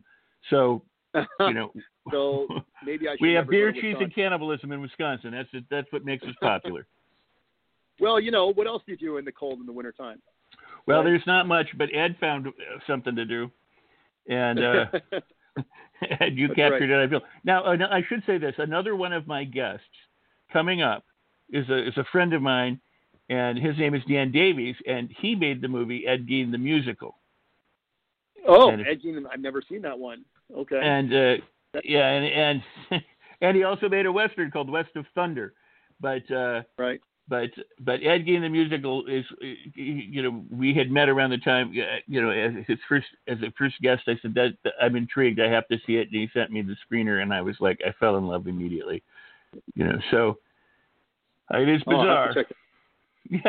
Well, listen, it's a niche, you know, and you know, if you make the movie for the right budget and you get enough people in that niche buying the movie, you can make money. You know, well, but don't promise. You know, I don't think your friend promised his investor that he'd make money on Ed Gein the Musical. You know, hopefully I don't think he had investors. To be honest, I think it was self-financed. I think you made some really important. I mean, I know you made some really important points. But one of the things that I've told film students in the past, and I try to be careful with this because we can all make movies for free, and those movies can be sold, and there's absolutely nothing wrong with it.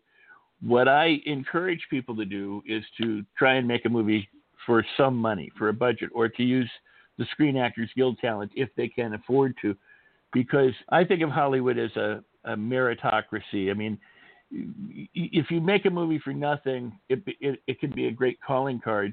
But I think people really want to know, it's like your reputation precedes you. Can you handle money? I mean, most industry, you know, people don't make movies for no money. They make movies with money, and they have to, people like yourself, you know, you go bring it in under budget, on time, shoot in 10 days. Doesn't matter whether you shoot in 10 days, 3 days, or 30 days, or 90 days, you know, if you can still bring it in on time and that's right. manage the money appropriately. And I think that more people are interested in, can you manage the money I give you, than, oh, you made a movie for no money? Okay, great. Now what? Well, you know, first of all, regarding SAG has a low-budget agreement that's very inexpensive for SAG actors. It's $100-something a day. But it's very important for filmmakers to recognize those are, I think, 8-hour days, not 10. So after 8, the actors go into time and a half. They have to recognize that they have to pay state and federal taxes on top of that. So in California, it's an extra about 22%, which includes workers' comp and payroll fees, and then another 19% of pension and health. So you have to remember, if you're making a movie, you have to know your numbers and know how all that breaks down. But you'll definitely get a better class of actor getting a SAG actor, without a doubt, and making a SAG movie, 100%. Because good actors, that's what they endeavor to do, is become SAG. Where you want to spend your money, ultimately, I think, is actually what we talked about is the post-production. So you can make sure that your movie gets through post and gets the proper QC, because you can shoot, we talked about, on any camera virtually, and you could shoot in your parents' house, in your friend's house, and on the streets and whatever, and you can film without lights, or LED lights are amazing these days. You can run around with a 1x1 panel and light literally half your movie. There's so much you can do. But at the end of the day, if you want to sell your movie and not just put it up on some platform, but actually sell it and have it distributed, QC, which requires generally a sound mixer who knows what they're doing, and a post house that's going to do the color correction and the mastering, and CCSL, which is closed captioning, and you have to have a dialogue list. I mean, there's certain specific things. There's certain ways you have to be able to deliver a domestic version and a foreign version of your movie. So those are things that the post house takes care of. So, if you're going to spend money, it might be spending on your actors and spending on your post-production, and then try to get everything done as cheap as you can on set. It's kind of a funny thing. You might also, on set, you might be spending the most money on just food to feed your crew, It's a funny thing these days, too, with crew. By law, actually, you're not allowed to work for free. And it's a bit of a chicken and egg thing, because there's lots of people who would love to work for free. And for me, since I have a production company, I can't hire people free. I can't even hire interns unless they come from an accredited school program where they get school credit. But people, individuals making their first movies, they can ask their friends to work for free, and their friends can get great credit off of that. And then they they build up their career. So, but by the way, you said something about film students. I want to make sure the stuff that I talk about making independent film, it's not just film students. There's no reason why someone in their 50s or 60s can't make their first movie. Or, maybe they've been acting for years and they've made movies, but they want to finally produce one, So it's not just something for 20-year-olds, but it's something actually in fact, I meet a lot of people in their 40s and 50s and maybe even 60s who want to make a movie and go for it for the first time. So also, another thing about making movies, too, is it's a marathon.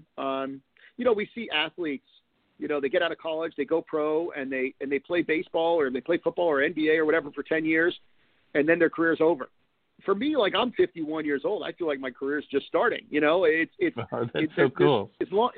As long as you can make a living making what you love, give it time, keep working at it, and eventually – you might hit the jackpot, but just the fact that you're on set making a movie and making a living, to me, is hitting the jackpot. That is really so true. In society today, we get, we see all these examples of, Kylie Jenner's worth $1 billion. What did she do? Well, that's an anomaly. That's a very rare example. But if she is happy, maybe you're happier because you're making movies and they're low budget. And I promise you, I'm happier than Kylie Jenner ever will be with her $1 billion. I know $1 billion can make me a lot happier, but I'm happier than her.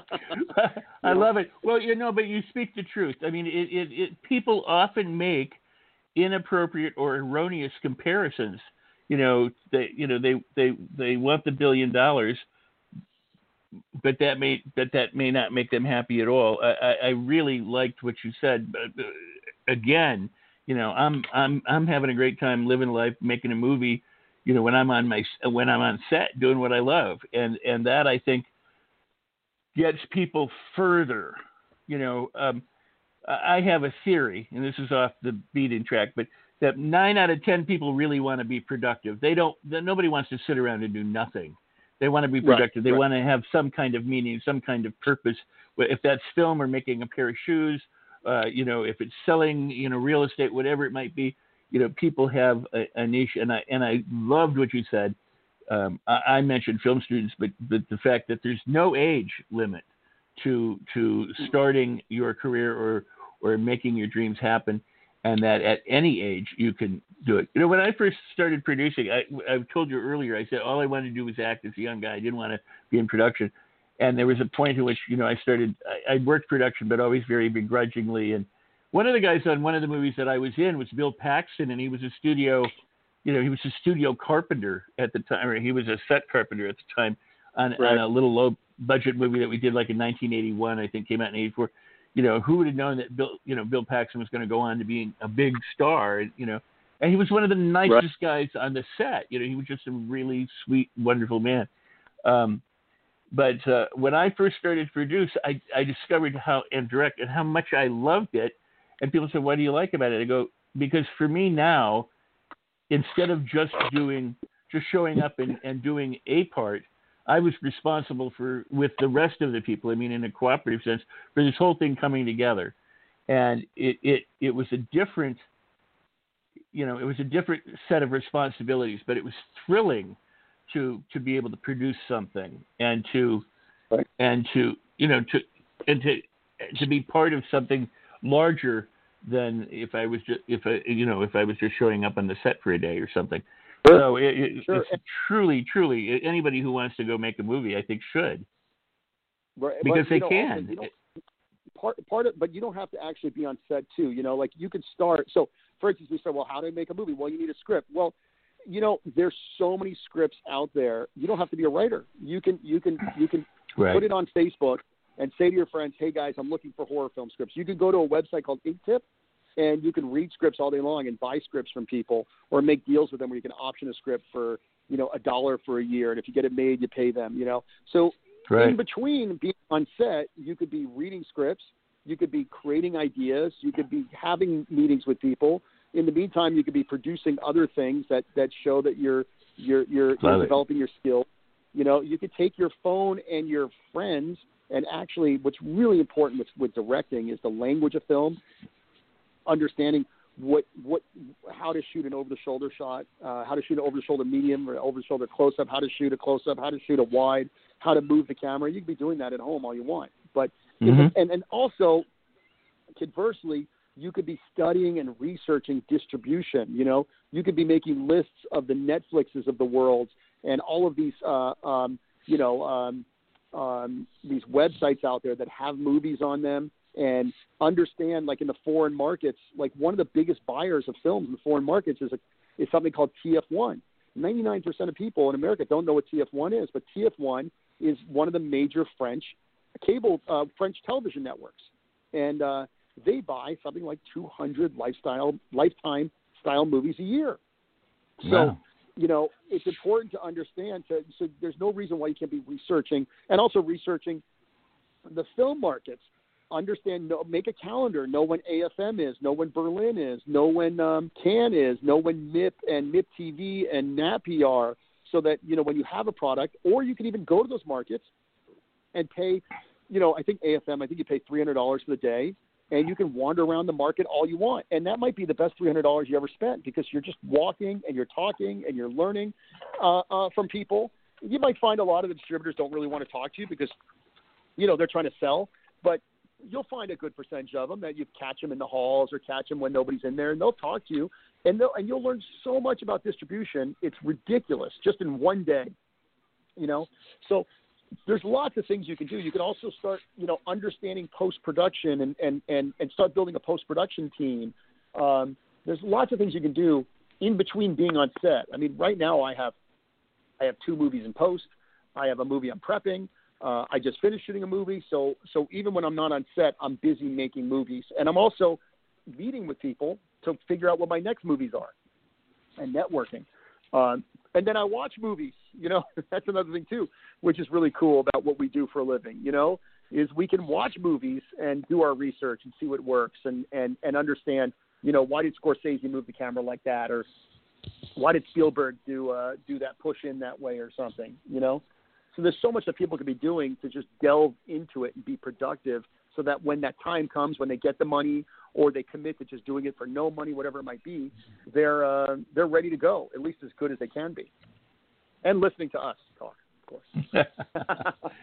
Indeed, indeed. Well, you know, what comes across is your enthusiasm and your passion and your knowledge and your experience and expertise, you know, in having, you know, grabbed hold of this industry and made it, you know, your business to make movies and to enjoy what you're doing and to fulfill your dream in that sense. You know, I think. Well, remember too, I haven't fulfilled my dream yet. I mean, I don't want to be making low budget movies.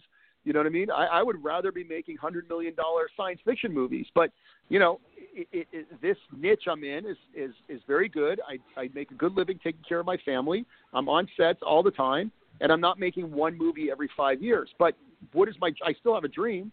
My dream is I still want a studio to recognize me and hire me to make a $100 million movie, you know? So I still have my dreams and fantasies too, and I'm working towards those still. Even at, you know, I feel at 51, I feel like I don't even, you know, for any of your viewers who are younger, you know, and Rex and, you know, I'm sure you can vouch that you don't see when you're 50 or you're in 60s, you don't really see yourself as that. You still see yourself as a 25-year-old kid. Oh God, I don't feel much different than 12, frankly, but right. So no, I still, don't. You know, right. I mean, trapped in that sixth grade body, huh?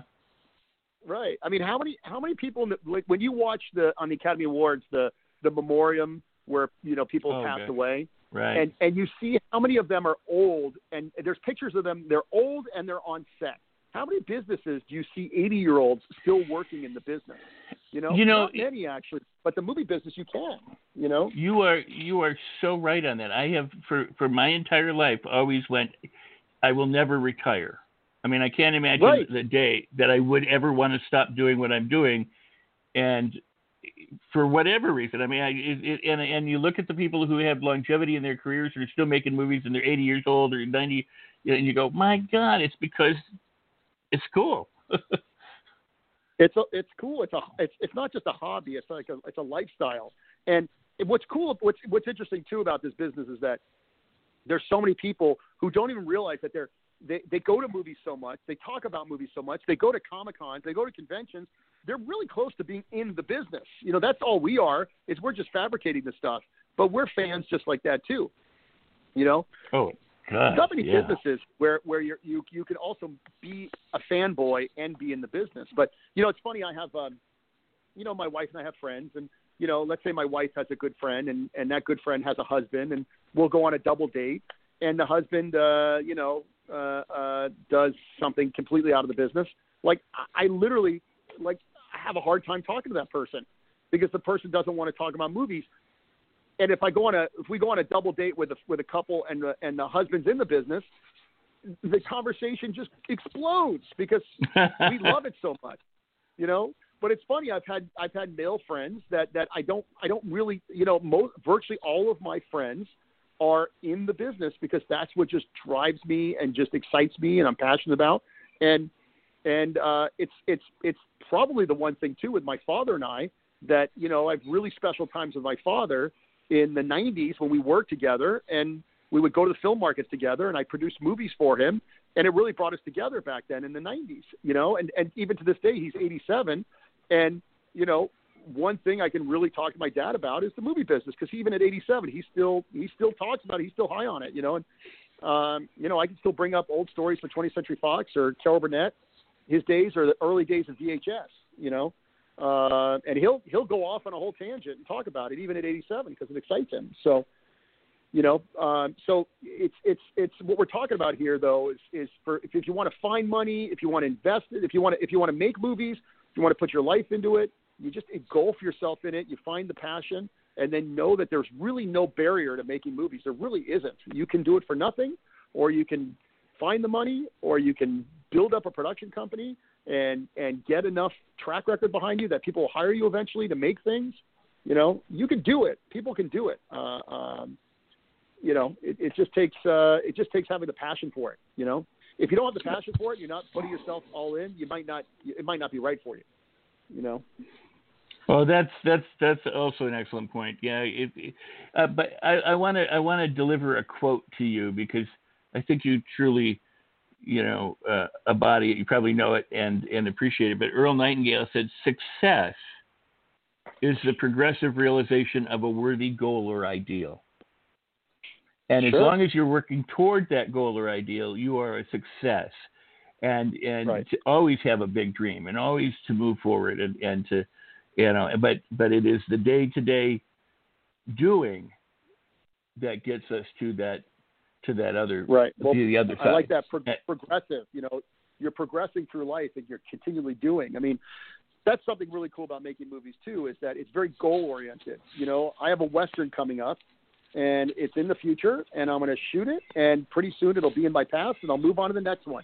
We're not working in a cubicle all day long and selling widgets, which is very commendable, and people might love that. But if you get that little taste of making a movie and climbing that mountain and getting on the other side of that mountain, it's very addictive, and you want to make the next one. So it's progressive, like you said, and you progress on.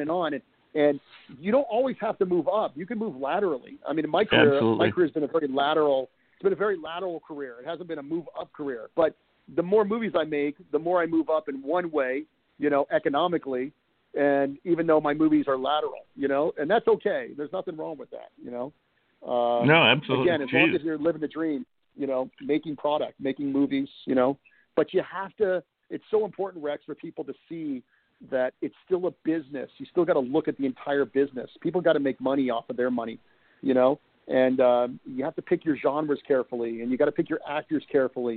And, your girlfriend might be an actress, but she might suck. So don't put her in your movie in a leading role, you're just going to throw away the money, so you got to pick carefully. You have to have taste. We talked about the other day about color and composition. What's that, Rick? No, I have a friend who produces his own movies and he puts himself in them. But and one of the things he said to me a number of years ago, he goes, "I always put myself third or fourth lead." Right. And I said, "Why do you do that?" He goes, "Because I don't carry a movie. I can't open a movie. Nobody's going to come to see it because of me. But I'm now with the name talent, and I'm in scenes with the name talent, so I get." The cred from being in movies and acting with these people, even if I produce them. And I was like, that's so smart. And it's not ego driven. He knows his place. He's not like, I have to be the star. My girlfriend has to star. And that's, so it's well thought out. Well, I think that honesty is important in this business too. And making movies, like we talked about the other day about, it's not my job telling an actor how to act. It's my job telling them where to go. I'm not going to be able to tell one of my great actors. I can tell them I can act better than them, and let me show you how it's done. Or I let my costume designers do their thing. I'm not. I'll look and make sure that I like what I'm seeing, but I'm going to trust my costume designer. I'm going to trust my cinematographer with their lighting. And there's some things I might fix or change or adjust, whatever. But you have to trust people. You have to stay humble, and you have to trust the people that you have there. But like your friend, I think your friend's smart, and to say I can't carry a movie is very intelligent, because you can, like I said, you put yourself. I've seen that before too. People starring in their own movies, and the movie never sees the light of day, and people lost their money, and then that guy never made another movie. I know a guy who got a billionaire to give him money for a movie. And he made a terrible movie, and the billionaire got out of the business. By the way, the billionaire told me he wants to make his second movie with me, which I was very excited about. But the movie was so bad that he was involved in that he just got out of the business and never made a movie again. So we lost the billionaire. Every time the movie, it's like every time the business loses a billionaire, how many movies did you just lose? How many people lost money? Oh wow! Right. When you get a billionaire who wants to make movies, what is it? Megan Ellison, her father's Larry Ellison, and she's Annapurna Pictures. She's made some spectacular films that are not very marketable at all, and the concepts weren't very marketable. But the fact that she has so much money behind her allows her to make these movies and make people's, be able to create these films that are really incredible. But it wouldn't happen without having the financing of a billionaire behind her. What was it? The movie with Sandra Bullock was financed by Fred Smith, the creator of FedEx. I think it was The Blind Side. I think it was The Blind Side, you know? So, you know, money is a good thing when it comes in this business. And when you make a crappy movie the first time around and the money disappears, it's, we should have a funeral every time. Well, you know, that yes, absolutely. I just want to say we got about 8 minutes left in terms of our talk time this time. I'd love to have you back again and we can talk more at other times. Sure. But sure. Yeah, no, I look forward to it. I thrive on this. This is fantastic. And you're fantastic, so I appreciate it. You know, they say the same thing, you know, in a different way, like, you know, treat your locations with care. Leave them, you know, better off than when you show up. Don't do the, you know, come in and duct tape take the tape, paint off the walls and leave trash in the place or leave the refrigerators unplugged, as you pointed out, you know, because right. you burn a bridge. You know, you took somebody who was thrilled to have a movie company come in, and then they're not so happy anymore, you know, or you get a billionaire who says, you know, okay, I'm done. I'm not interested. Right. I think paying it forward, you know, knowing your place and being able to have. Yeah, I agree. Go ahead. I agree. I just say locations are a great example of paying it forward because, you know, you find a great house and then you treat it terribly. That homeowner doesn't want to rent their house again. And right. Mostly in LA, you know, good houses at good prices are really hard to find. And homeowners who are happy to have a production there, who've had good experiences, are hard to find because people destroy that. Or cities, you know, when a city wants to just make permits really difficult, it really makes it difficult for everybody else. And that's because, you know, other people before them, you know, didn't respect the rules. And, you know, so we talked about laying a good track record, you know, being a good moral ethical person, being a good person, enjoying the process. You know, I love to give crew opportunities. I love to give actors opportunities. I really thrive on that. I like to give crew chances to do things that they've never done before, and they think they can, and really champion them through it. You know, my costume designer on my last film, Molly Saito, she's never costume designed a feature, and she probably got the best compliments and accolades from actors I've ever had from a movie. I mean, when my wife, by the way, my wife's an actress, and when my wife likes the wardrobe so much, then you know she's done a good job. And cool. Exciting to watch it happen. Or my cinematographer Jordi Ruiz Masso. Jordi has shot 16, 17 movies for me, but before me, he had never shot a feature before. He worked for me as an assistant cameraman, and I liked Jordi, and I thought he was a good guy, and I thought he was very competent. And so I gave him a shot at DPing a movie for me, and that was only 3.5, 4 years ago, and he's now DPing 17 movies for me. That's wow, and he is a good guy. I like Jordi. And he's a great guy, and I couldn't get him on my last film because now he's a working DP and he's making and he's busy, you know. But it gives me joy to know that I gave Jordi an opportunity, and he's thriving. And I have lots and lots of stories like that through the years, a lot of them, of people who started their careers with me, and that's because I gave them a chance. And I don't stress and I don't yell at anybody. And there's always an answer and there's always a solution, and we figure it out. So, you know, and I think it's really important, mostly actors, by the way, to get to, you know, your side of the world, Rex, which I know you care about a lot, is that it's really hard to find gigs as an actor. It's really actor's job is auditions, and an actor can go from audition to audition to audition and never get anything. So if you have a friend who's an actor and they're good and they're right for the part and they're competent, give them the part before somebody you don't know, because you should help your friends, especially, you know, your friends who are actors. You should help them. It's very, very difficult to get parts. And I really try to do that. I really try to help my friends. And I always, when I'm casting a movie, I look at my friends first and who I know to go in that movie, just like Peter does, you know, on Shooting Star and on Soldier's Heart. I said to Peter Schraco, I'm like, Peter, you're producing this with me. I want your friends that you've worked with to be in the movie first, you know? So Peter had like 10 roles to fill, and he filled it all with friends and gave them opportunities. And I think that's the way people should be and take care of each other, just like during this coronavirus. Don't hoard the toilet paper, you know? So my wife almost got My wife almost got knocked down in the market the other day because, you know, they opened the market at 8 a.m. We were lined up, and I went to go to the section to get Zicam and coldies because for you people out there, zinc is really good for viruses, to fight out viruses. And she went to get toilet paper because we were low on toilet paper. And she literally almost got pushed over. I mean, so let's treat each other well, mostly in the movie business, you know. There's no reason to stress. There's always a solution. You know, if you don't get a day done, you can always pick it up another day, or you can find solutions on how to finish that day. You know, don't yell at anybody. Don't become a diva, and, you know, and respect each other. And then the good things will come to you. Well, that is amazing. And your set, and by the way, Peter gave me the role. That's how I got to work with you. Right. And I very, very appreciative to Peter and to you for that opportunity. And I just want to say that as I've said before, your set is a very safe haven. It's a great place to be, and it was a fun experience, and it's beautiful work. You know, it was beautiful working with you and with Peter. Which is important for me to be as creative as a director, for you to be creative as an actor. You want to feel that it's a safe space. You want to feel that there's no stress, so you could be creative. It's imperative, you know. And then it makes Peter and I feel good that we were able to, you know, I know Peter feels good that he had you and Mike Gaglio and Tony Herbert all in the scene together. Yeah, and his